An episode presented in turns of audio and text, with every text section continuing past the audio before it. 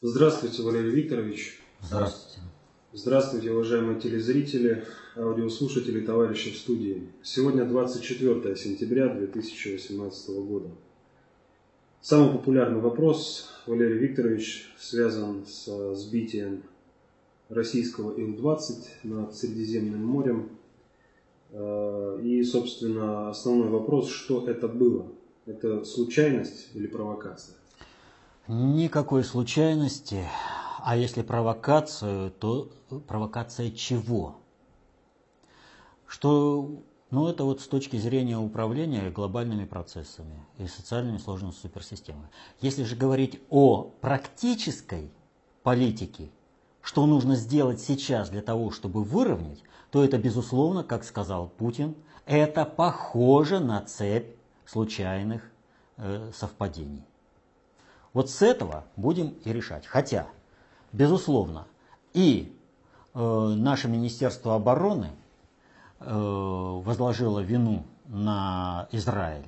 И э, государь это дело подтвердил, что это заявление сделано в полном согласовании со мной. То есть, о чем идет речь? Э, с Израилем э, у нас весьма специфические отношения. В общем-то, у Израиля э, специфические отношения со всеми странами мира. Всем, кому Израиль, что называется, должен, Израиль всем прощает. Поэтому, когда мы идем навстречу Израилю, это Израиль считает не то, что ему навстречу идут, а им при, вот сказали э, это э, в мягкой форме, так скажем, да, вот у нас есть озабоченность, если вы поставите С-300 Сирии мы из Сирии не, это, Сирии не поставили С-300. Но так это с нашей стороны э, как бы услуга и взаимодоговоренность. А со стороны Израиля это выглядит совершенно по-другому. Мы им приказали, они сделали, и мы им ничем не обязаны. Мы их вообще ни во что не ставим. Это положение надо менять. Поэтому, естественно, менять нужно с полным пониманием всех процессов управления во всем мире, с полным пониманием, что есть Израиль в глобальной политике, какие силы на него замкнуты. Вот. И, соответственно, этому э, Путин сейчас на, на основе заявления э, Министерства обороны о том, что Израиль полностью виновен в сложившейся ситуации, э, в, в произошедшем. И э, то, что это э, либо цепь э, случайностей, либо как минимум непрофессионализм, э, решать этот вопрос уже в практической сфере. А что же реально произошло? Вот если мы будем брать вот статическую вот эту картину только со сбитым Ил-20, мы не поймем ровным счетом ничего. Нам нужно понять, э, вот э, аналитика, она выстраивает мозаичную картину. И она увязывает все процессы в одну точку. И как э, каждый элемент должен соотноситься с этим сопутствующим процессом. И вот мы должны понять, какую задачу управления решала, решал боевой маневр израильских ВВС сделанный совершенно сознательно, так, чтобы был сбит российский самолет.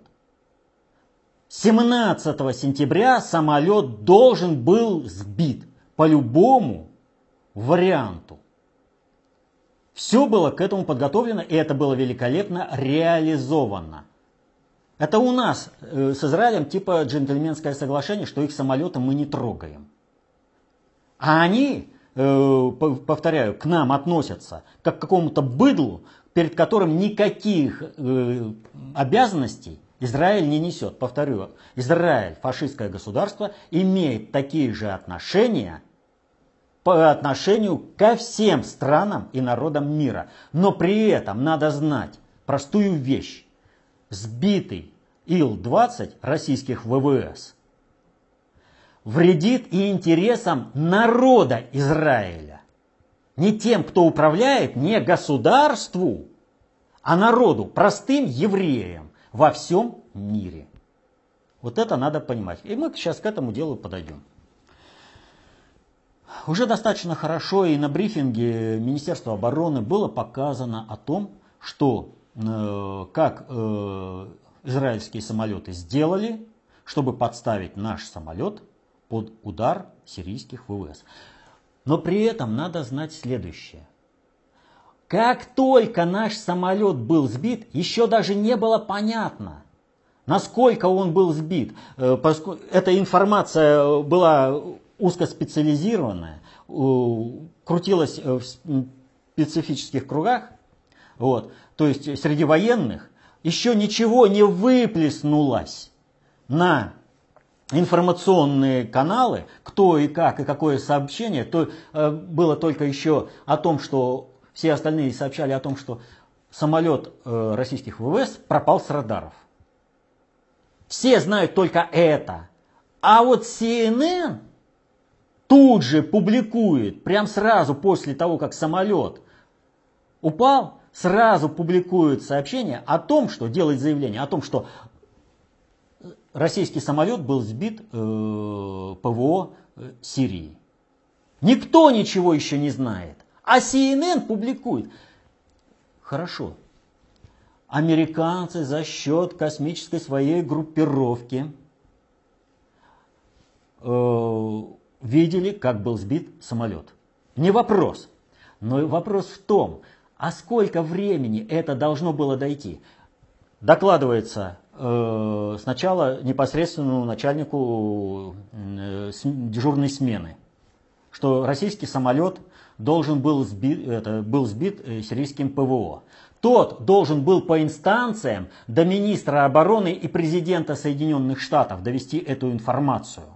Пока это дошло, пока на верхах приняли решение о публикации этого Проходит какое-то время. А если CNN публикует о том, что самолет был сбит сирийским ВВС непосредственно сразу после того, как самолет рухнул, это означает, что сообщение о сбитом самолете было у CNN заготовлено. И только когда факт случился, CNN произошла отмашка. Другого варианта быть не может.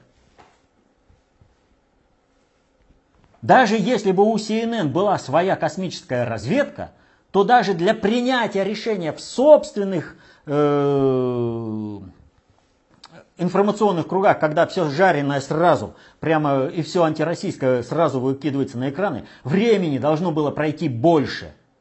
А прошло ровно столько, сколько нужно э, человеку, который уже в курсе, ему доложили, самолет сбит, он поднимает трубку, публикуйте. Все. Так что ни о какой случайности здесь речи быть не может. Но повторю, самолет должен был быть сбит именно 17-го. Прежде чем мы к этому подойдем, а в каких условиях произошло сбитие этого самолета? У нас в стране очень сложные выборы, очень сложные выборы – в результате принятия пенсионной реформы партия власти потерпела сокрушительное поражение. При том, что люди голосуют, вот я на прошлом э, вопросе ответе говорил, что люди голосуют за стабильность, за свою перспективу. Они не голосуют за партию власти как таковую. Им без разницы, кто. Главное, чтобы они видели перспективу дальнейшего развития и перспективу э, своего существования, э, возможность изменения к жизни к лучшему в каких-то условиях. То есть, если они видят, что выбирать не из кого, то они сохраняют статус-кво. Потому что вот сейчас это надо сохранить, потому что я сейчас э, э, все это здесь у меня вписано, а если придет новый, он все порушит, и дальше будет проблемы. Но Партия власти как таковая – это кланово-корпоративная группировка. В результате проведенной ей операции, когда все чиновничество, все чиновничество выставило Путину ультиматум с пенсионной реформой, то есть только пенсионная реформа и никакое. Им нужно было обрушить рейтинг Путина. На это же работают различные э, госдеповские э, методички. Когда публикуются какие-то материалы, различным способом публикуются материалы, э, призванные если люди хоть какое-то сомнение по отношению э, к президенту имеют, да, к его деятельности, то чтобы они стали его врагами. Если же они поддерживают деятельность э, президента, ее созидательную деятельность, то хотя бы на какое-то время они должны стать нейтральными, чтобы Путин не смог опереться на населения, на поддерживающие его группировки при проведении глобальной политики, при проведении внутренней политики, при проведении внешней политики. То есть шло сознательный подрыв Путина, его переговорных позиций со всеми, как с подпиндосниками в стране, как с подпиндосниками э, в Европе, как э, с американской страновой элитой э, в Соединенных Штатах, как с глобальщиками. Нужен подрыв авторитета Путина. И он идет везде. И вот в данной ситуации следует сказать следующее. Вот когда э, проиграли вчера в Хабаровском крае и во Владимирской области, это не победа ЛДПР. И в том, и в другом случае были выбраны надежные спарринг-партнеры, не претендовавшие на руководство области, края. Ну вообще никак. Были выбраны, что они будут играть в поддавки. Но результаты деятельности и Шпрота, и э, Шпорта, прошу прощения, оговорился, и Шпорта, и э, Орловой таковы, что люди просто э, возмутились. И они голосовали практически это было от противного, за любого, лишь бы не он. Потому, почему? Потому что на, есть надежда, что приду, приду, пришедшие на смену вот этим отмороженным полностью на голову людям, придут люди, которых президент, государь, сможет вписать в государственную политику восстановления страны. Этих уже невозможно. Вот э, взять э, Орлову, да? Ведь все забыли э, уже прямую линию с президентом. А помните там, э, что сделал Путин? Он стал привлекать губернаторов. И я уже сказал, что это очень серьезный управленческий маневр. И этим маневром Путин пошел на конфронтацию со всем чиновничьим корпусом, пошел во имя России. Вы помните, как перекосило э, Орлову когда э, ей напрямую сказали, что она врет, людям врет, президенту врет, когда ей напрямую говорит, как это она работает, она же не работает, про больницу там речь была, как перекосила Орлову. Ведь она, кто посмел, какое-то быдло ей посмело чего-то там вякнуть? Я выйду на выборы, говорю вам приятные слова, что я там буду исправляться и все прочее. Этого вам должно быть быдлу достаточно. Вот позиция. Теперь обратим внимание, насколько они вообще не понимают управления, насколько они опасны для государства.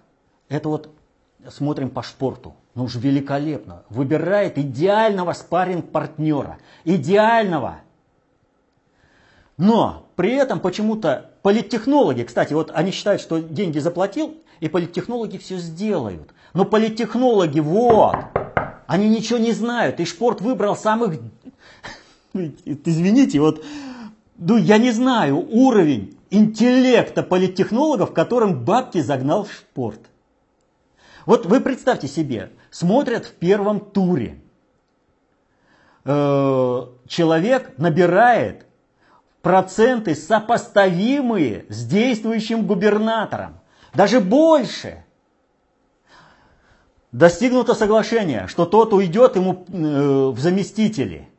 Но кандидатуру свою не снимает. Это каким дебилом нужно быть политтехнологу, чтобы понять, вот оно уже протестное голосование проявилось во всем. И если ты хочешь победить, тебе нужно договариваться с третьим, а этого снимать. Чтобы он снял, потому что люди придут и проголосуют, потому что они увидели перспективу э, убрать шпорта. Но они не поняли, они думали, что мы сейчас проведем вот таким вот образом э, кампанию, и все, и проценты это сольются, и будет благостная картина, что действующий губернатор взял себе человека, который действительно второй по, там, по списку, ну, по, по голосованию. Я понимаю, что политтехнологи дебилы. Но каким дебилом является сам Шпорт, который на них поставил, да еще и деньги заплатил? Вот он не, он не понял вот этой простой вещи. А ведь управленец, который вот использует этих политтехнологов, должен сам понимать эти процессы, а не просто как инструментарий, который делает то, что он понимает. Так вот, если вы думаете, что губернаторы простили Путину то, что он их вот так ставит перед народом, то вы заблуждаетесь. Весь чиновничий корпус показал при голосовании за пенсионную реформу, что Путина они ненавидят смертельно, и они будут его подставлять всеми силами. Теперь вопрос. Каким переговорным ресурсом обладает Путин на внешних контурах, на межгосударственных переговорах с глобальщиками, если у него здесь в стране образовывается Майданная революция. Что произошло 22-го? Прошли митинги против пенсионной реформы. А что замелькало в рядах КПРФ? Какая символика? Кулачок. Кулачок замелькал. Символ всех цветных революций, который проводил Госдеп э, в, э, во всем мире. Но КПРФ-то мы знаем. Надо объединиться с э, американцами, чтобы свергнуть Путина. И Геннадий Андреевич отнюдь не скрывал, что перед выборами в Государственную Думу он сходил э, навстречу к послу э, Соединенных Штатов, чтобы получить инструкции, как проводить предвыборную кампанию. Вот вы подумайте ситуацию. Посол любой страны является чиновником, который должен сам находить возможности общаться э, с государственными чиновниками той страны, в которой пребывает, и с политическими лидерами в той стране. Он не может по своему статусу кого-то к себе вызывать, чтобы к нему уходил какой-то лидер, ведущий оппозиционной партии, пошел. Вы можете представить, э, чтобы такое было где-то в мире? Нет.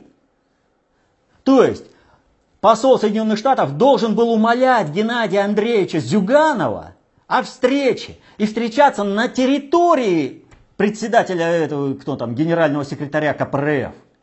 А что получилось? Секретарь какой-то звякнул и сказал, Зюганов бегом к послу.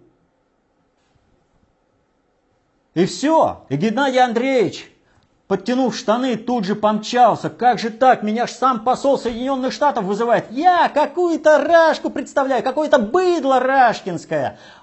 Кстати, один из заместителей у Зюганова по этой фамилии. А тут что ты... А Рашкин, между прочим, вводил э, на революцию дорогих шуб. Потому что не было толпы. И вот э, оболваненных людей и повели на болотную Какая там, снежная, что ли, они пытались революцию это замутить?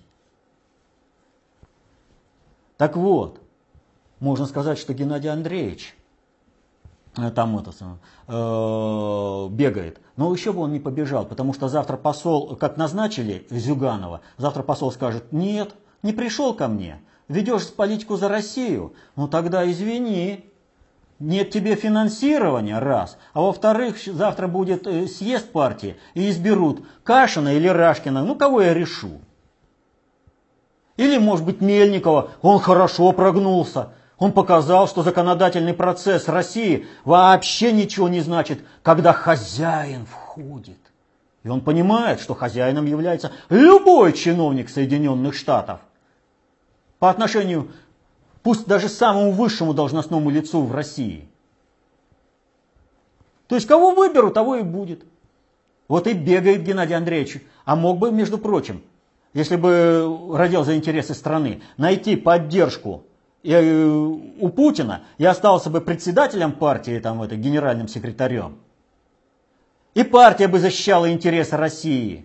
Но ему же важно Зюганову скинуть Путина, потому что этого хочет его хозяин, Соединенные Штаты.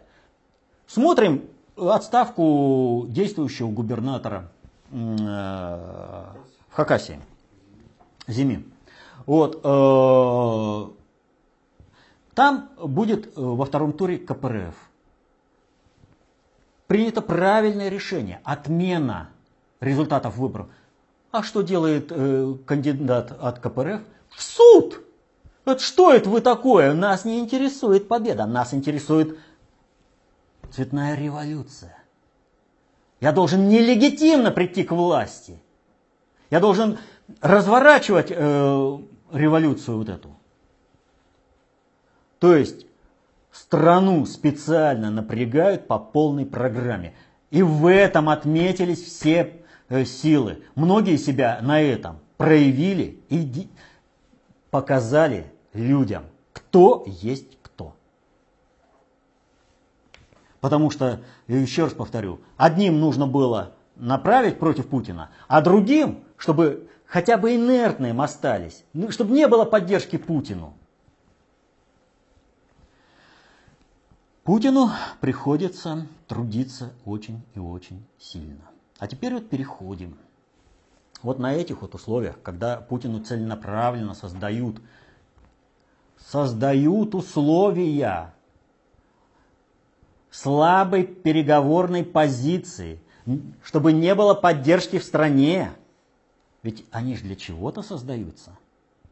И почему самолет должен был быть сбит 17 сентября? Вот сначала я приведу ряд дат, которые непосредственно относятся к, э, к сбитому самолету. Итак, 1394 год, 17 сентября, французский король Карл VI своим указом изгоняет евреев. 1787. На, на э, Конституционной конвенции в США принята Конституция США. 1793 год. Во Франции принят закон о подозрительных, объявляющий врагов народа всех, кто получил свидетель... не получил свидетельство о благонадежности. 1794 год. Восстание Костюшка. Вот, э, это, вернее, это сражение э, у Крупчиц, э, закончившееся победой русской армии. А восстание Костюшка проходило э, с марта по ноябрь 1794 года. 1922 год. В Берлине состоялся первый публичный показ э, звукового фильма. Ведь о чем это я сейчас вообще? 1922 год. В Москве состоялся первый в России радиоконцерт, начало радиовещания России, э, радио Москва. Я вообще сейчас о чем? Ну, умный как бы этот самый скажет, у, конспирология! Действительно, вот конспирологи, вот эти даты моментально выведут э, на божницу, и это все вот э, на них замыкается по полной программе. Вот. А если без всякой конспирологии посмотреть, то люди, которые вот объявят по этим датам э, конспирологии, они вообще что-нибудь знают о жизни, вернее, об использовании ритуала в обычной жизни. Вот что-нибудь, например, дни рождения, когда вот ходят на дни рождения, выбирают подарок, что сказать на дне рождения во время тоста, какие цветы купить женщине на свидание там, или еще а как это все обусловлено? А все связано с какими-то датами. Принято, не принято. К чему это отсылает? Каждый посыл в жизни, он к чему-то отсылает. И, соответственно, этому имеет опору э, в прошлом, согласно э, второму приоритету обобщенных средств управления, э, хронологическому. Матри... Матрично-алгоритмическому, второе название. То есть, пусть об этом подумает. Но мы не про это. Э, здесь можно говорить и говорить, но нам как бы ближе к тому, почему же самолет-то был сбит именно 17 числа. Люди, которые более наблюдательные за текущей жизнью, скажут, а что у нас произошло 17 числа? А 17 числа произошло следующее. Произошел брифинг Министерства обороны Российской Федерации по новым обстоятельствам сбитого Боинга на Донбассе.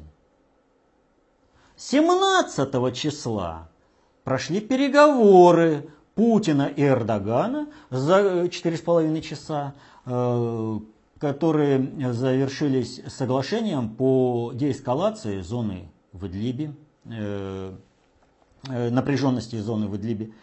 17-го Меркель приняла решение об отставке главы внутренней разведки.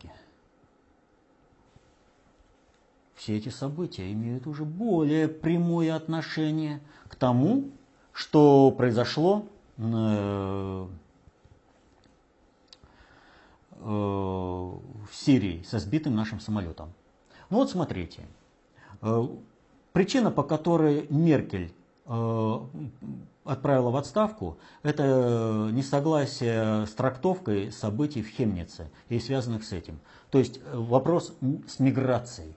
Откуда взялась миграция? В результате э, арабской весны, э, которую развязали Соединенные Штаты, которые вызвали подвижки э, населения, и Европу попытались захлестнуть мигрантами. Мигранты по принципу мультикультурализма пришли со своим уставом в чужой монастырь, и теперь все живущие в этом монастыре должны исполнять или как минимум не мешать исполнению э, пришедших чужаков. То есть все с ног на голову поставлено. Эрдоган о чем договаривался? Осталась единственная терри... официальная террористическая э, зона в Сирии, в Идлибе. Потому что, например, террористическая зона э, в Эттанфе – это американская военная база. Вот. Так вот, официальная террористическая зона э, в Идлибе и готовился удар, если забыли, готовился полномасштабный удар западной коалиции по Сирии в случае, если будет нанесен удар по Идлибу. В Идлибе собрались последние официальные террористы-игиловцы и допустить разгрома там американская страновая элита не может по определению. Потому что с этого начнется стабилизация положения во всем регионе. Допустить этого американская страновая элита не может. Потому что за счет этого из э, Соединенных Штатов переносится напряжение и э, решаются проблемы ресурсного обеспечения Соединенных Штатов за счет войн.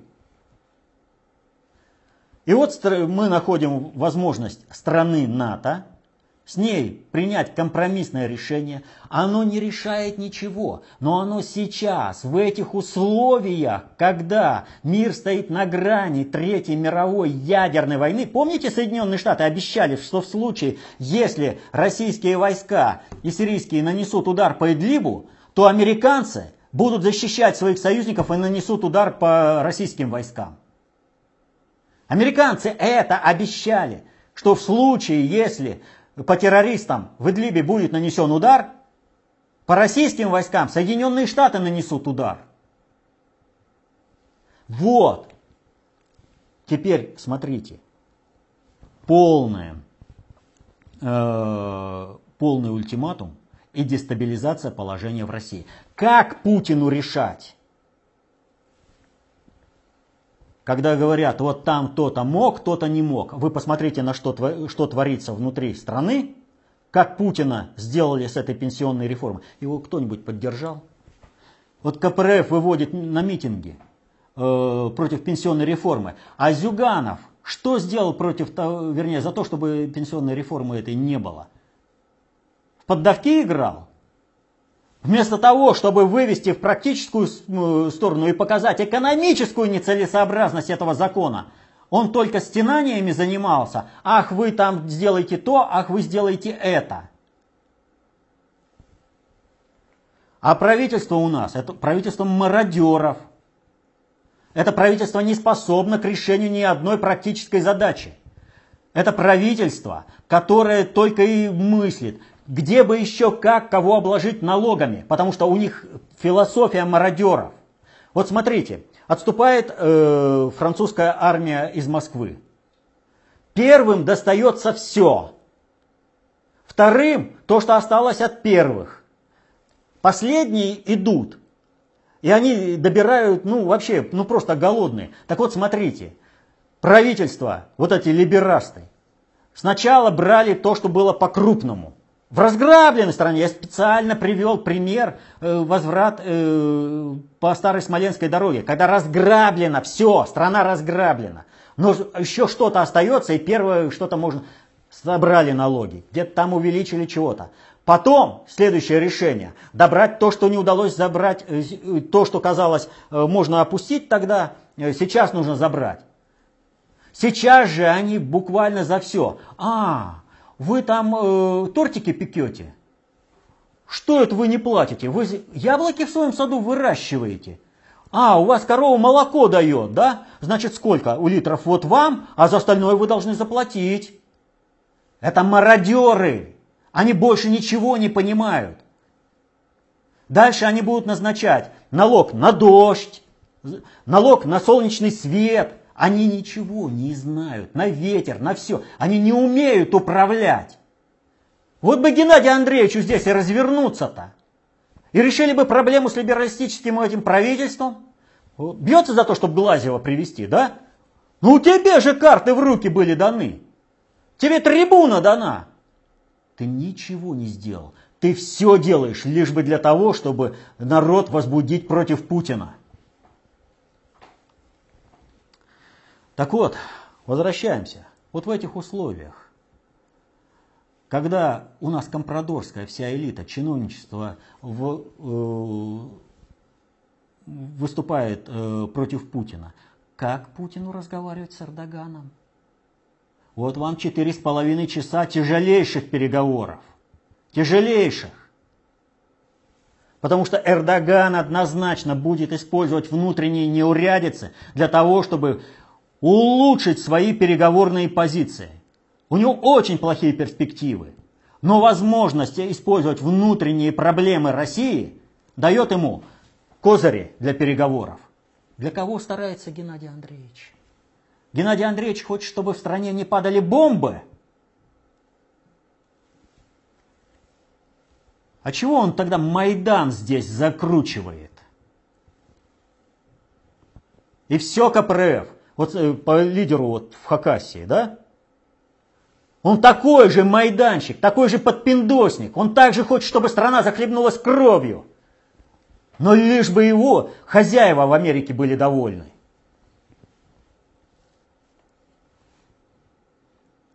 Тяжелейшие переговоры, уступки, отложена проблема, но грешена главная.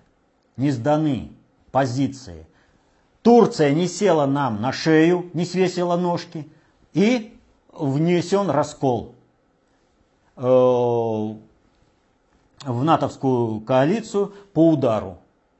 А там много от Турции зависит. Очень много от Турции зависит. Соединенные Штаты никогда воевать не будут, если знают, что у них будет э, ущерб неприемлемый. А неприемлемый ущерб – это вон 30 погибших десантников в Сомали. И вся доблестное американское воинство, побросав все, э, переполнив самолеты и вертолеты, поулетало. Зачем же им здесь воевать, если здесь убивают? Их убивают, вояк. Да еще в таких количествах.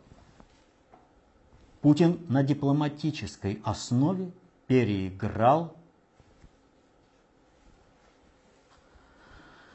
э, не Эрдогана, он переиграл страновую элиту США. Он им создал проблемы, которые они должны были решать. Но пусть сбитие российского самолета усиливает переговорные позиции Эрдогана. Пусть Эрдоган знает, что самолет будет сбит. Но как приурочить отставку э, главы внутренней разведки Германии и брифинг? Что, запланировали брифинг и э, тут же решили показать, что и как, что и будет. А какой сигнал вообще послан здесь? Как его понять?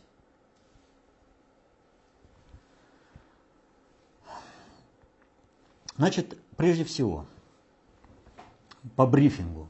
Брифинг обычный, рутинный, плане проведения своего управления. Мы не должны дать Западу возможность забыть о совершенном им преступлении.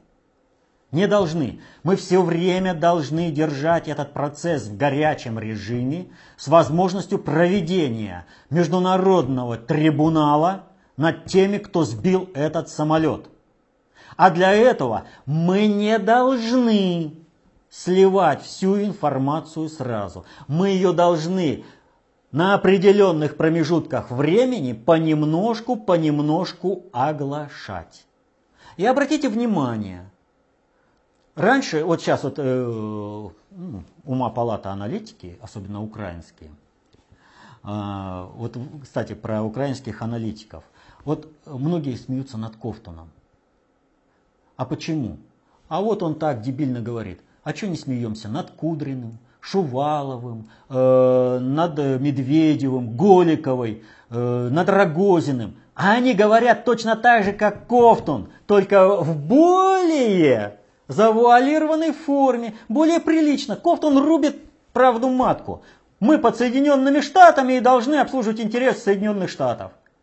Но ровно то же самое говорят все, без исключения представители этого либерасного правительства. Все но смеются над Кофтоном. Потому что позволено. Или не понимают, что говорят. Ну, действия это говорят о том, что они же убийцы России, они мародеры, они стремятся добить Россию. Набиулина все делает, чтобы уничтожить Россию. Вместе с высшей школой экономики. Они же, имеется в виду Набиулина вместе с высшей школой экономики. Все делают для того, чтобы уничтожить Россию. Так вот, э, по этим аналитикам и по брифингу. Забыли, говорят, раньше-то у вас и самолетик был. Правильно, был. Он никуда не делся. Есть информация. Есть э, данные, это объективные данные э, контроля. Все есть. Просто нужно все делать пошагово. И пусть каждый орет, что ему вздумается. А вот это все будет складываться в один архив. Каждый, кто сказал, все будет запомнено. А потом, они же забывают, они думают, процесс, уш... это, событие ушло, можно говорить там в связи с меняющимися событиями. А мы планочку держим. Вот поэтому брифинг. И из-за этого брифинга, который обычный, рутинный, самолет сбивать не надо. Значит, какой-то другой посыл.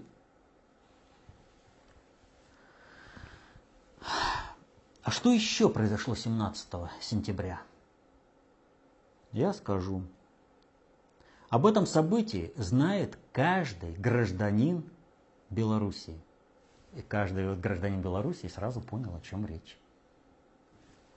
17 сентября 1939 года это дата воссоединения Западной Белоруссии э, с Советской Белоруссией и Западной Украины с Советской Украиной. Это день воссоединения. Это начало освободительного похода Красной Армии после того, как Польша рухнула и правительство сбежало из страны. Не было никакого государства. И мы в соответствии с решением э, глобального управления в лице британской короны, помните линия Керзона, лот Керзона, мы ровно по этой линии. А что нам Германия предлагала? Да давай, побольше, побольше. Зачем нам конфронтация? Мы взяли ровно столько, э, на что было юридическое согласие, которое можно было предъявить э, глобальному управлению. А как вот это связано с, э, со сбитым самолетом? Вопрос восстановления Советского Союза, России в новой обличии, то есть большой России в новой форме, это теперь уже для всех данность и очевидность. Политика, которую проводит Путин, делает Россию, при, русский мир, привлекательным для всего мира. Весь мир, все нормальные созидательные силы видят в России основу сохранения своей культурной идентичности, национальной культурной идентичности. И соответственно этому интеграционные процессы вокруг России, восстановления Советского Союза набирают обороты. И вот здесь мы встречаемся с кем? С Александром Григорьевичем Лукашенко, с которым тоже были тяжелейшие переговоры. Что Лукашенко не смотрит? Что, может быть, союзники Лукашенко, КПРФ, который и Лукашенко служит под пиндосником, не делают здесь ничего для раскачивания Майдана и выторговыванию э, Лукашенко лучших преференций для переговоров? Делают и еще как делают. Так вот, 19, это 17 сентября дата была выбрана не случайно. Она была приурочена именно к этой дате, к воссоединению Западной Белоруссии и э, Советской Белоруссии, Западной Украины и Советской Украины. И показать, вы думаете, что у вас все получается. Но мы сделаем так, что вы будете ссориться со своими союзниками. Это символьный язык. Но есть практический язык именно вот в этой сфере.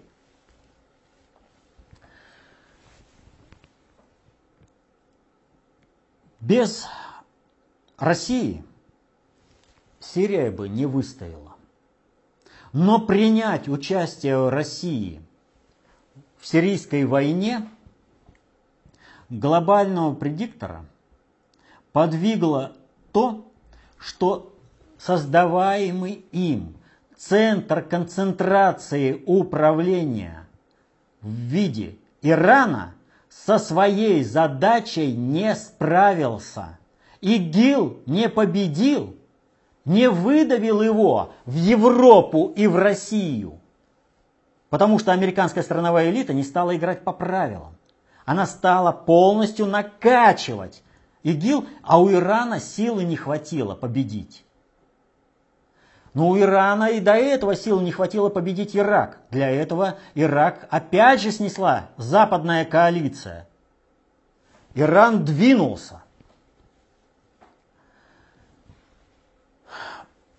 Дальше. В Сирии. В Сирии Россия вошла настолько хорошо, настолько устойчиво, что Иран не может претендовать на то, чтобы стать центром концентрации управления, пока Россия в Сирии в прежнем качестве. Иран не сможет выполнить свою роль центра концентрации управления, пока там есть Россия. Потому что пока там есть Россия, Россия не даст выполнить главную задачу по установлению центра концентрации управления – это уничтожение государства Израиль вместе со всем народом. Россия не даст этого сделать, как бы правительство Израиля к России не относилось, как бы она не считала, что э, они там приказывают, а Россия только исполняет, как и все остальные страны мира.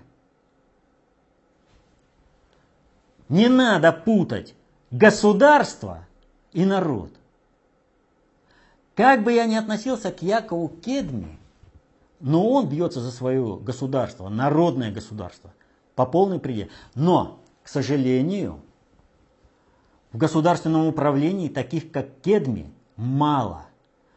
Но зато есть люди, которые, как и в Варшавском гетто, которые э, евреи вспоминают с ужасом, была своя еврейская полиция, которая помогала уничтожать евреев. Так вот, в государственном управлении Израиля достаточно много людей, которые просто-напросто готовы уничтожить народ Израиля вместе с государством для того, чтобы были достигнуты другие цели. Такие провокаторы всегда это делали и уничтоженных евреев называли отсечением сухих ветвей. Нас подписывают под этот сценарий. Суть заключается в следующем. Россия стала слишком привлекательной во всем мире. К России потянулись. Россия стала центром концентрации управления. Политика Путина работает на восстановление суверенитета России, ее экономической и политической мощи. Значит, нужно запустить в России такие процессы, которые бы Путину это не дали. А на внешнем контуре вписать совершенно другую ситуацию. Как вот это событие сбития нашего самолета Ил-20 связано с терактом в Ахвазе в Иране? Прямым текстом. И вот теперь мы подходим к тому, что э, решает эта задача э, уже в плане практической политики с полным вот это вот то, что решает она в практической политике, полностью под, обо, является обоснованием того, о чем я говорил. Почему именно 17 сентября? Кстати, 17 сентября, несмотря на то, что эта дата э, в Беларуси очень и очень знаковая, э, много топонимов, улицы называются, площадя называются. Э, в, на Украине, например, только в одном городе, я знаю, есть улица 17 сентября, это в Бердянске, а больше я нигде не встретил. А вот в Беларуси масса, просто вот вообще масса. И когда нужно заигрывать с народом, Александр Григорьевич вспоминает про 17 сентября. А когда он считает, что быдло можно игнорировать, он про него забывает. Как, впрочем, в этом году он решил сделать так вот. Э, встречаясь с рабочими на предприятии, он так, поздравил коллектив. А чтобы не поздравить-то все население Белоруссии? А потому что у него другие цели. И интеграционные процессы в едином государстве не входят в его эти цели. Так вот, что происходит? Иран не справился с возложенной на него задачей и естественным образом стать центром концентрации управления. ИГИЛ разгромила Россия. Соответственно, этому в э, этом регионе Россия стала центром концентрации управления, и все обратили внимание, посмотрите, все конфликтующие стороны, между собой конфликтующие стороны, все разговаривают с Россией. Потому что Россия – центр концентрации управления. Такой стороной должен, должен был стать Иран, но он не состоялся. Россию можно оттуда убрать. Да, какими-то способами можно там поддавить, но тогда встанет вопрос. А у Ирана есть ресурс на выполнение поставленной задачи на уничтожение Израиля. И выясняется, да, есть, но это будет пирова победа, после которого речь о том, что Иран станет центром концентрации управления, не стоит вообще.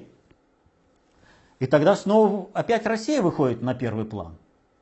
А как бы сделать так, чтобы Россия превратилась в мартышку, которая будет таскать э, каштаны для хозяина из огня? Гениальнейший план. Агентура глобального предиктора, э, которая там в лице спящих, задействуется Э, американской страновой элитой для совершения провокации против России. Сбивается самолет, и все выводится на конфронтацию между Россией и Израилем. Россия раскатает Израиль на раз. В России большой процент еврейского населения находится в управлении. Чиновничество все выставило э, ультиматум Путину. Россия взрывается изнутри э, в результате цветной революции, которую поведет Геннадий Андреевич Зюганов. Россия прекращает быть субъектом концентрации управления. И выходит Иран, чтобы Ирану был повод э, дальше продолжить. Вот вам теракт в Ахвазе. Россия должна для Ирана уничтожить Э, э, Израиль получить на себя полную ответку со, э, еврейской диаспоры со всего мира, рухнуть как государство, расколоться на множество э, мелких частей, а Иран в результате этого приходит на это э, готовое и э, становится центром концентрации управления. Простой и гениальный ход. Либо мы должны будем вступить в конфронтацию, опять же, с Израилем из-за Ирана. Или с Ираном из-за Израиля. И в любом, и в том, и в другом случае Россия все равно проигрывает с последующим взрывом внутри России. Путин находит уникальнейшую ситуацию выскользнуть вот из этой грамотно расставленной ловушки. Но она не решена до конца. Должна быть широкая народная поддержка Путину в России. Не будет ее, кровью захлебнемся. Мы, Россия, приговорены к уничтожению. А если мы будем расценивать Путина, а, там торгует своим авторитетом, откуда авторитет-то взялся? А, он там что-то несет про пенсионную реформу, носом шмыгает, мог бы и в другое время выступить. Кровью захлебнемся.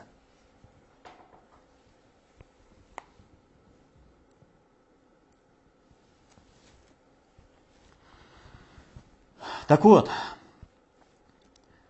сбитый именно 17-го, это символьный посыл. Никакого возрождения России не будет. Полет, который вы проводите по плану, будет прерван в результате широкой волны провокаций. И вас столкнут с вашими союзниками, как пытались столкнуть с Сирией. Но прекрасное заявление министра обороны России сегодняшнее. Прекрасное. Вот как он сказал, так и нужно делать. Кто не понял, я сейчас комментировать не буду.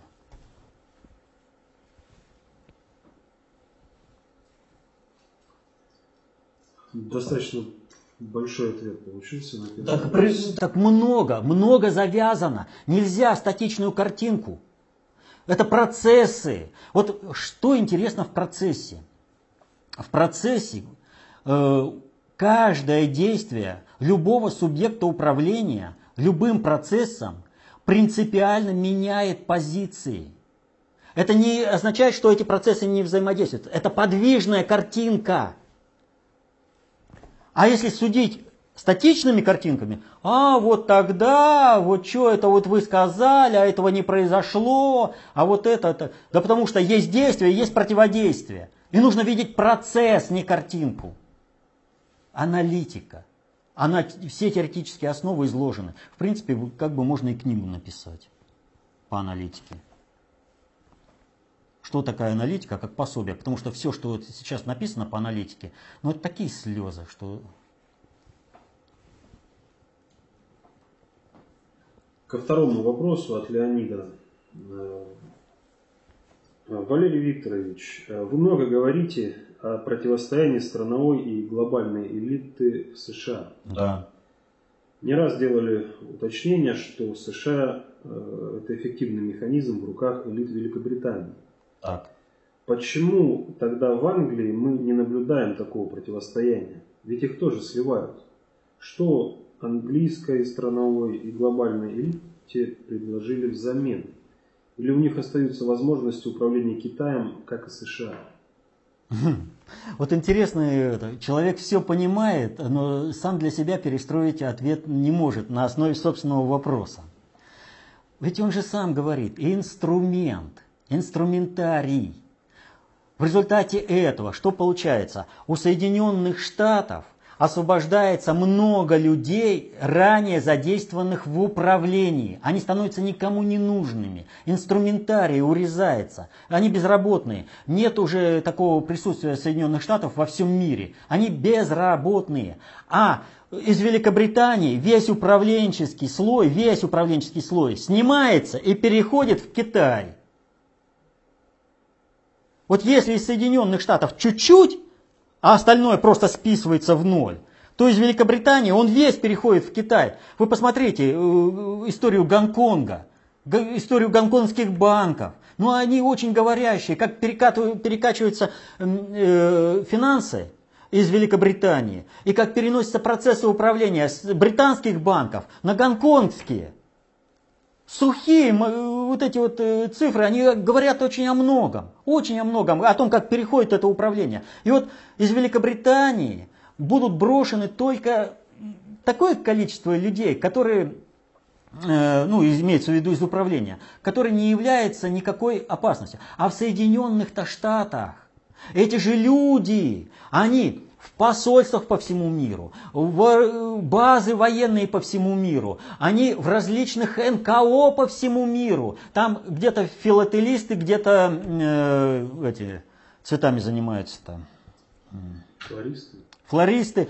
Без разницы, они же по всему миру. Посмотрите, э, в посольствах, э, посольства Соединенных Штатов самые большие по всему миру. И сколько культурного обмена Соединенные Штаты со всеми ведут. Они во все страны. И вдруг это все не нужно. А сейчас-то они все задействованы в реальном надгосударственном управлении. У них сейчас в руках находятся реальные рычаги управления. И они, понимая, что завтра они будут ненужными, а сейчас у них находятся рычаги управления, они сопротивляются. Они сохраняют, стараются сохранить свой статус-кво. Если кого-то одного из них выдергивают и говорят, тебе лично будет обеспечено, он предает тут же. А вот как э, это самое, давно уже можно было Хиллари Клинтон привлечь э, к уголовной ответственности за антиамериканскую деятельность. Э, потому что там уж реально можно было шпионаж в пользу России. Одна сделка Ураниум One что стоит. Вот. Но она что сказала? Вот на этой неделе буквально был накат на нее, и она сказала, ребят, а я одна тонуть не буду. Я все взорву здесь. А ее можно, конечно, раз и померла, но архивы-то остаются. А значит, э, есть корпоративная солидарность тех, кто находится на реальных рычагах управления. Трампу приходится с этим постоянно бороться. Он их постепенно отрезает, отрезает, отрезает от управления. Но это, вы представляете, вот этот монстр, специально созданный для управления миром. А Великобритания это вот, чуть-чуть, мозговой центр, который управляет э, вот этим биороботом Соединенные Штаты. Поэтому, естественно, в Великобритании откуда могут быть взяться процессы такие сопоставимые э, с Соединенными Штатами по противостоянию страновой и глобальной элиты? Тем более, не забывайте там такую вещь. В Соединенных Штатах страновая элита имперская. И многие поэтому думают, что э, представитель страновой элиты Черчилль является представителем глобальной элиты. Ура, этот, э, британский доминион, британское содружество, оно не прекратило свое существование. И у британской страновой элиты есть отдушина, куда они могут э, уйти по роду своей профессиональной деятельности. А вот у американской страновой элиты все завязано исключительно только на одну страну. Соединенные Штаты Америки. Поэтому там и такой конфликт. И конфликт во всем мире.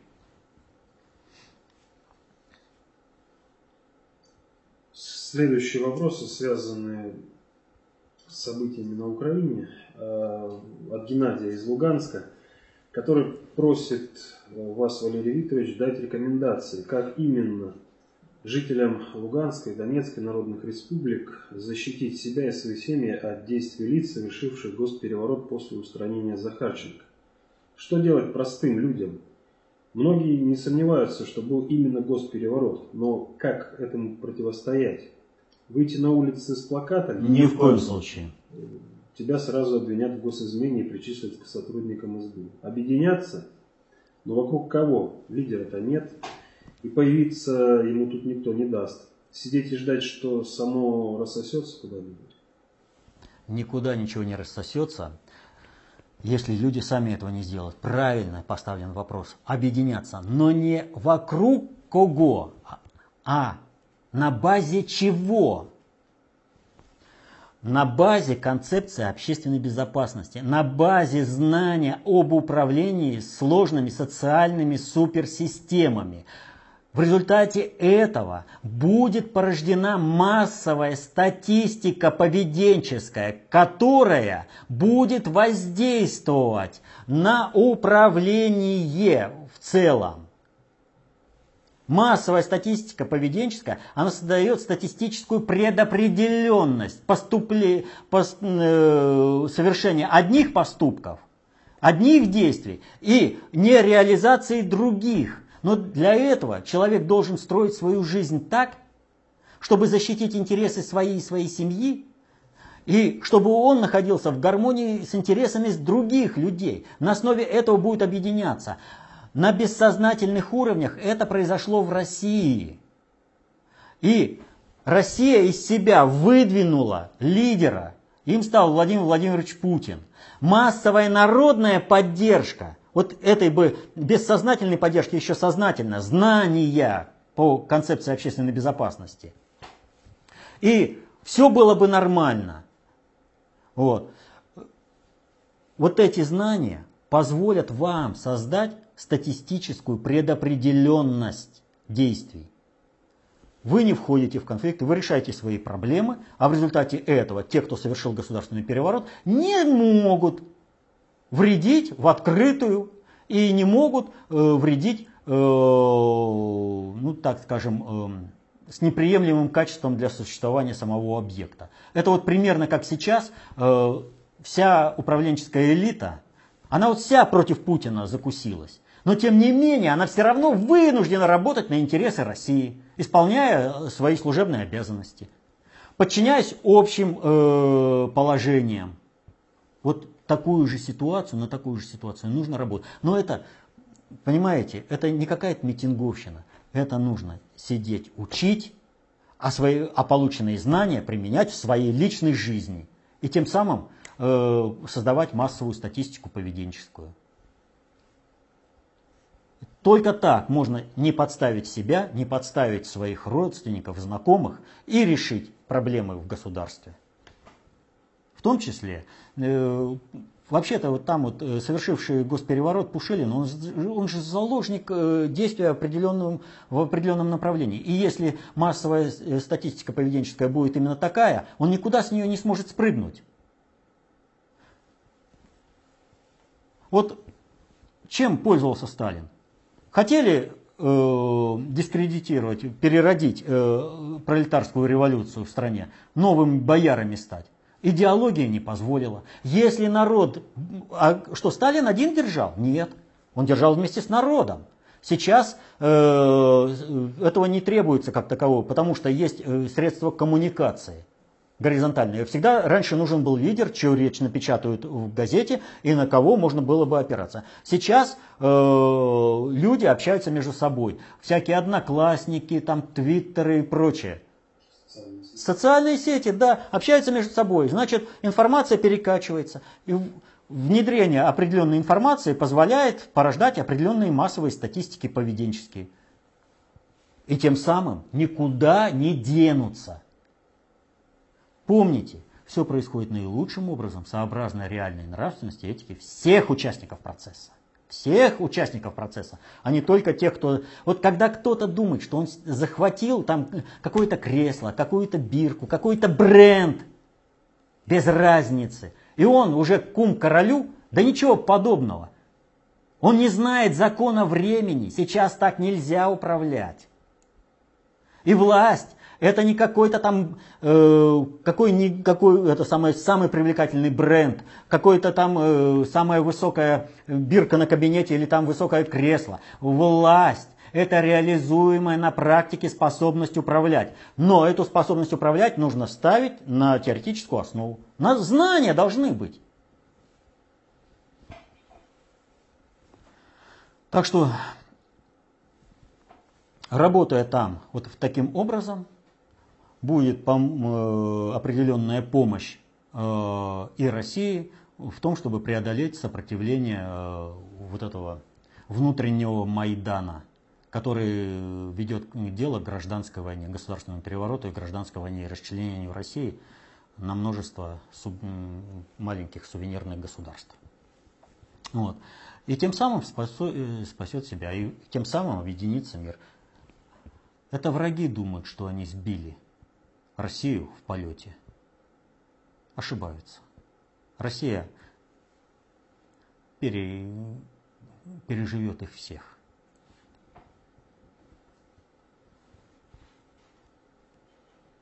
Вопрос от Татьяны, еще 52 товарища подписались под ним. Валерий Викторович, Порошенко разорвал договор о дружбе и сотрудничестве между Украиной и Россией. И тут же Жириновский заговорил об оспаривании украинских границ. Это попытка расчленить Украину, сохранив при этом Бендеровский питомник? Да, и это сделано исключительно в рамках э, нагнетания внутригосударственной напряженности и осуществления государственного переворота и развязывания гражданской войны. Э, ну, вот посмотрите на выбранных людей во Владимирской и области и в Хабаровском крае. ЛДПРцы. Но ведь это же спарринг-партнеры. Они никакие вообще, они даже об управлении понятия не имеют. И они, все, что они делали, укладывается только в одно. В разрушение России. Но так и лидер у них, он же постоянно требует одно – расчленить Украину, потому что знает, что за этим будет э, постоянное кровавое будущее у России. То есть мера кровавости будущих событий будет возрастать. А из Украины вытянуть всех. Вот э, была Парагвайская война в начале 20 века. Э, э, так вот, в Парагвае э, мужиков не осталось, потому что взрослые дяди воевать отправляли десятилетних пацанов. Вот то же самое готовят и для Украины. Детские лагеря в Азове. И когда говорят о том, что вот мы потеряем вот это все поколение, все прочее, вот уже прошло там сколько лет, э, ничего мы не потеряем. Вот если русский мир вернется на территорию Украины в полном объеме, то все будет восстановлено. Вспомните, что когда Красная Армия зашла на территорию Третьего Рейха, то выяснилось, что все немцы были тайными антифашистами. Они все против нацистской диктатуры э, Гитлера выступали. Вот нечто подобное будет и на территории Украины. А потом надо поставить воспитательный процесс э, нормальным образом, чтобы все, вся эта озлобленность э, э, из детей выходило э, естественным образом. То есть был предложен созидательный труд и ну, э, либо пусть корежит его от этой злобы. Но без последствий для общества. А если будут последствия, значит э, правоохранительные органы.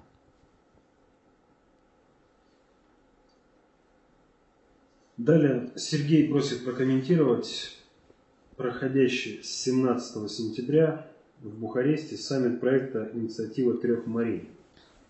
Означает ли участие Австрии в данном проекте, что начался процесс перехвата контроля над Восточной Европой у американских и британских страновиков австрийскими и германскими страновиками, которые обычно действуют в одной связке, а также и то, что тем самым еще начался процесс передачи полного контроля над данной территорией от Атлантического крыла ГП к Евразийскому. И означает ли это еще то, что кураторство над Бандеровским проектом возвращается обратно к Австрии? Все немножко не так. Дело в том, что ни о каком перехвате управления речи нет.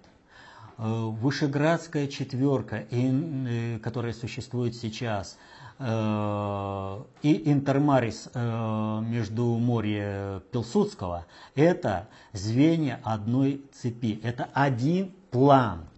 То есть объединение стран Польша, Венгрия, Чехословакия, Венгрия, Румыния, Молдавия, и естественным образом примыкающая Австрия, что всегда оставалось в умолчаниях. Опять же, вспоминаем Вена, библиотека Габсбургов, Прага, оккультный центр мирового еврейства. Э, Вышеградская четверка и Интермарис призвана сохранить культурную идентичность существующей Европы при полном переформатировании старой Европы созданием новых народов, новых языков и новых государств. А это должно стоять до того момента, пока надгосударственное управление глобальный предиктор будет заинтересован в сохранении вот этих двух центров Венского библиотеки Габсбургов и э, Пражского центра, оккультного центра мирового еврейства. Для этого должен быть мощный субъект. И вспоминаем, о чем э, постоянно говорю, что любое государство начинается тогда, когда у него как минимум есть 10 миллионов. Значит, нужно создать такое государство, которая своей инфраструктурой, своей ресурсной устойчивостью обеспечит существование этого государства в конфликтных, агрессивных условиях среды. Поэтому опора на два моря, Черное и э, Балтийское, чтобы не было зам, э, зажато. И это процесс давний. Он был разработан задолго до, Пилсудского, до того, как Пилсудский это его огласил. О каком перехвате? Идет планомерная работа глобального предиктора по переустройству Западной Европы. И то, что э, сейчас это идет вот так, ни шатка, ни валка, э, связано с тем, что э, остановлена волна миграции. Вы что думаете, Орбан просто так, что ли, такой крутой? Мы не будем пускать к себе мигрантов. Он может и думать, что он такой крутой, но вся эта крутизна должна быть экономически обеспечена. Вспомните, как Гитлера приводили к власти и готовили его к войне с Россией. При всей шумихе по Орбану процессы у него экономические идут так, как надо, для того, чтобы состоялся проект Интермарис.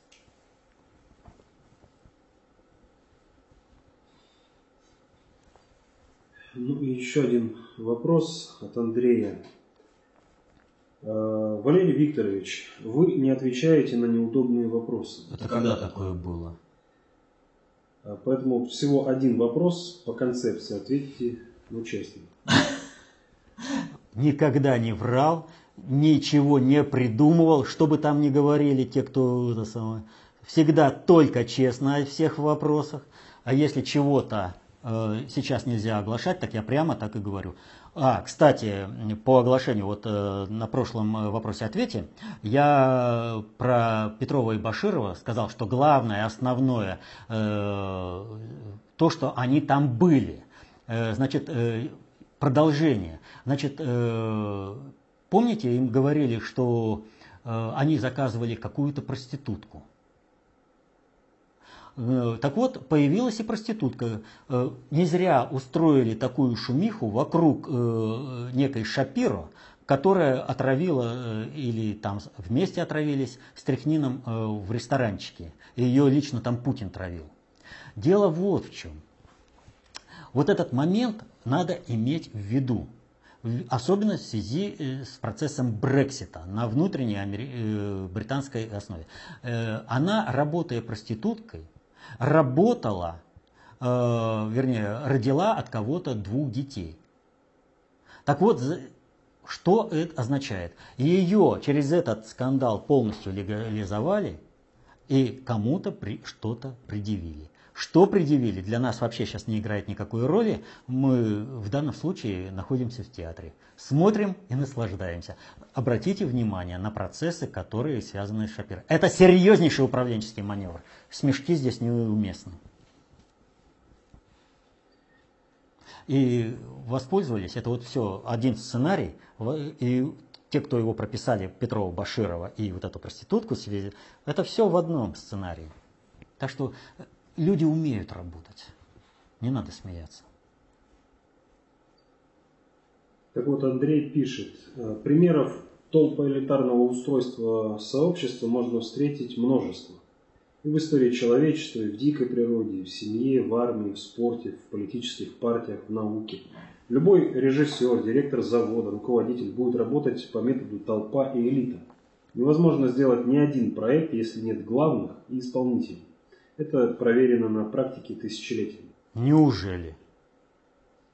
А теперь приведите примеры в живой природе, в истории человечества, где ваша модель управления и устройство сообщества без толполитарного подхода существовала бы эффективно. Или признайте, вы просто морочите своим адептам голову. Прежде всего, вся история человечества показывает неэффективный, толпа элитарной модели общества. И тот, кто начинает нарушать вот этот момент э, слишком много для конкретной, э, та, э, тот субъект управления рушится. Посмотрите на все империи. Значит, о чем идет речь? У человека просто нет развлечения структурной пирамиды иерархии отношений когда действительно есть руководитель проекта и исполнители, директор завода и рабочий завода, но это не элита и не толпа, это подмена понятий, это единый рабочий механизм. А теперь о чем я говорю?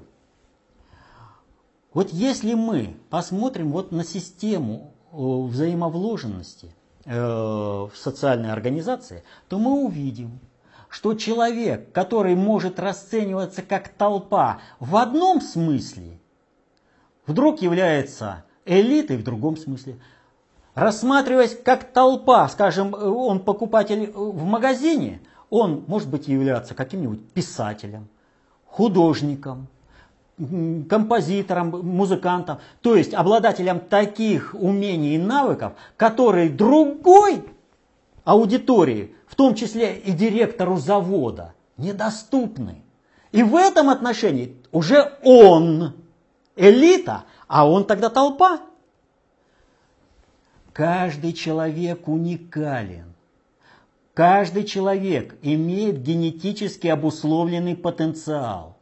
Задача общества построить такое общество, чтобы генетически обусловленный потенциал был человеком освоен полностью – а не было вот этого понятия, что всегда есть толполитарная пирамида, и поэтому я родился королем и буду королем, хотя я ничего не умею управлять и привожу э, государство к краху. На, в каждой пирамиде, в любой пирамиде присутствуют люди, которые по своим умениям и навыкам в другой сфере являются лидерами на вершине пирамиды. И все эти пирамиды взаимовложены.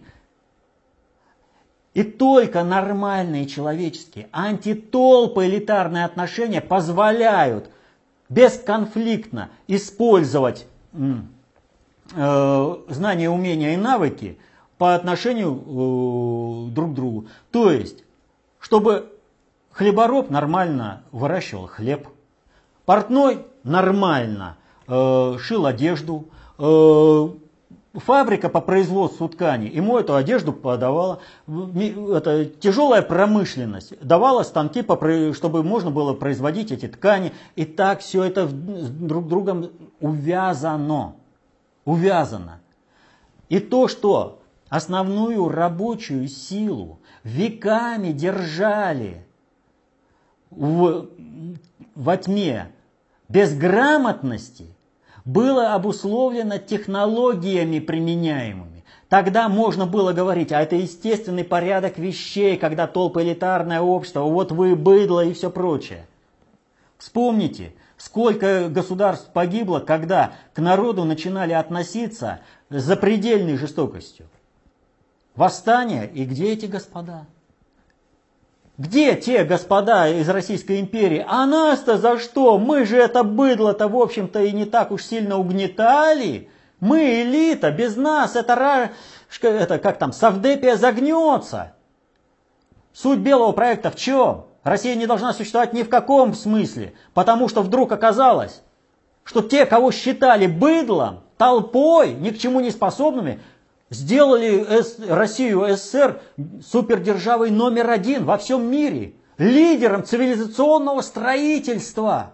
Они показали, что это вы, претендующие быть элитой, тормозили ее развитие. Это вы не, давали, не жили сами по-человечески и не давали жить другим. Вас выкинула революция. Чумаза не сможет. Да, Чумаза не сможет. А Чумаза смог. Потому что толпа элитарная структура общества, она неестественная. Сама организация общества, профессионализма в разных э, областях, она подразумевает уважение к другим.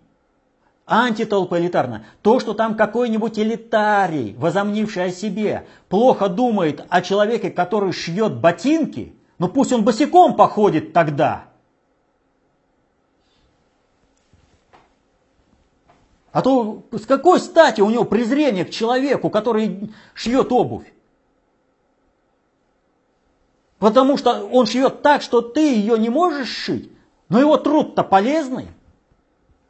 А твой еще надо посмотреть. Как правило, все элиты, они паразиты на народном теле. И поэтому элиты всех стран и народов никогда не заинтересованы в благоденствии своего государства.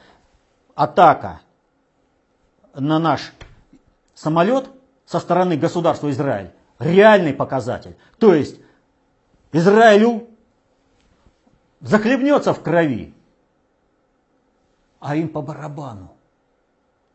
Подумаешь, я буду о, какой-то, о каком-то быдле думать. Я элита. Так что, если человек без шор взглянет на, существо, на все предыдущие цивилизации, он увидит, что все они погибли именно в результате упорствования в толпо элитаризме. Приведу такой пример. А, есть такой мультфильм Э, Коля, Оля и Архимед. Очень интересный мультфильм. Вот посмотреть э, товарища, который задал вопрос, ему просто показательно будет. Ведь в Сиракузах Архимед, он же не считался ничем. А что он был такой? Геометр, какие-то знания. А э, в мультике есть там генерал. Но это реальность. Ге талант Архимеда при всем его таланте в Сиракузах не приветствовался. Он был лишним. больше э, ценился социальный статус. А он был из быдла, из толпы. Просто его навыки были необходимы в обществе, ну и его как бы терпели. А в Риме-то Архимеда оценили. И в Риме-то хотели, чтобы он живым был. И вот э, в Риме где по своим умениям и навыкам любой раб мог стать вольноотпущенником и даже членом императорской фамилии, Иосиф Флавий, например. Римская империя рванула вперед в развитии. Итак, каждая следующая социальная государственная формация была вынуждена отказываться от, от отживших ступеней деградационной, толпоэлитарной структуры. И мы движемся к полностью антитолпоэлитарному обществу. И пример такого антитолпоэлитарного общества уже показал Советский Союз за 70 лет своего существования. Есть куда двигаться и как. И мы-то и двигаемся эволюционно на основе всей предыдущей истории. А все, кто утверждает о толпоэлитарной системе человеческих отношений, но они, в общем-то, их история ничего не учит. А, как говорил Ключевский, история не учительница, она ничему не учит, она только наказывает за невыученные уроки. Надзиратель. А, надзирательница, извините, оговорился. Она только наказывает за невыученные уроки.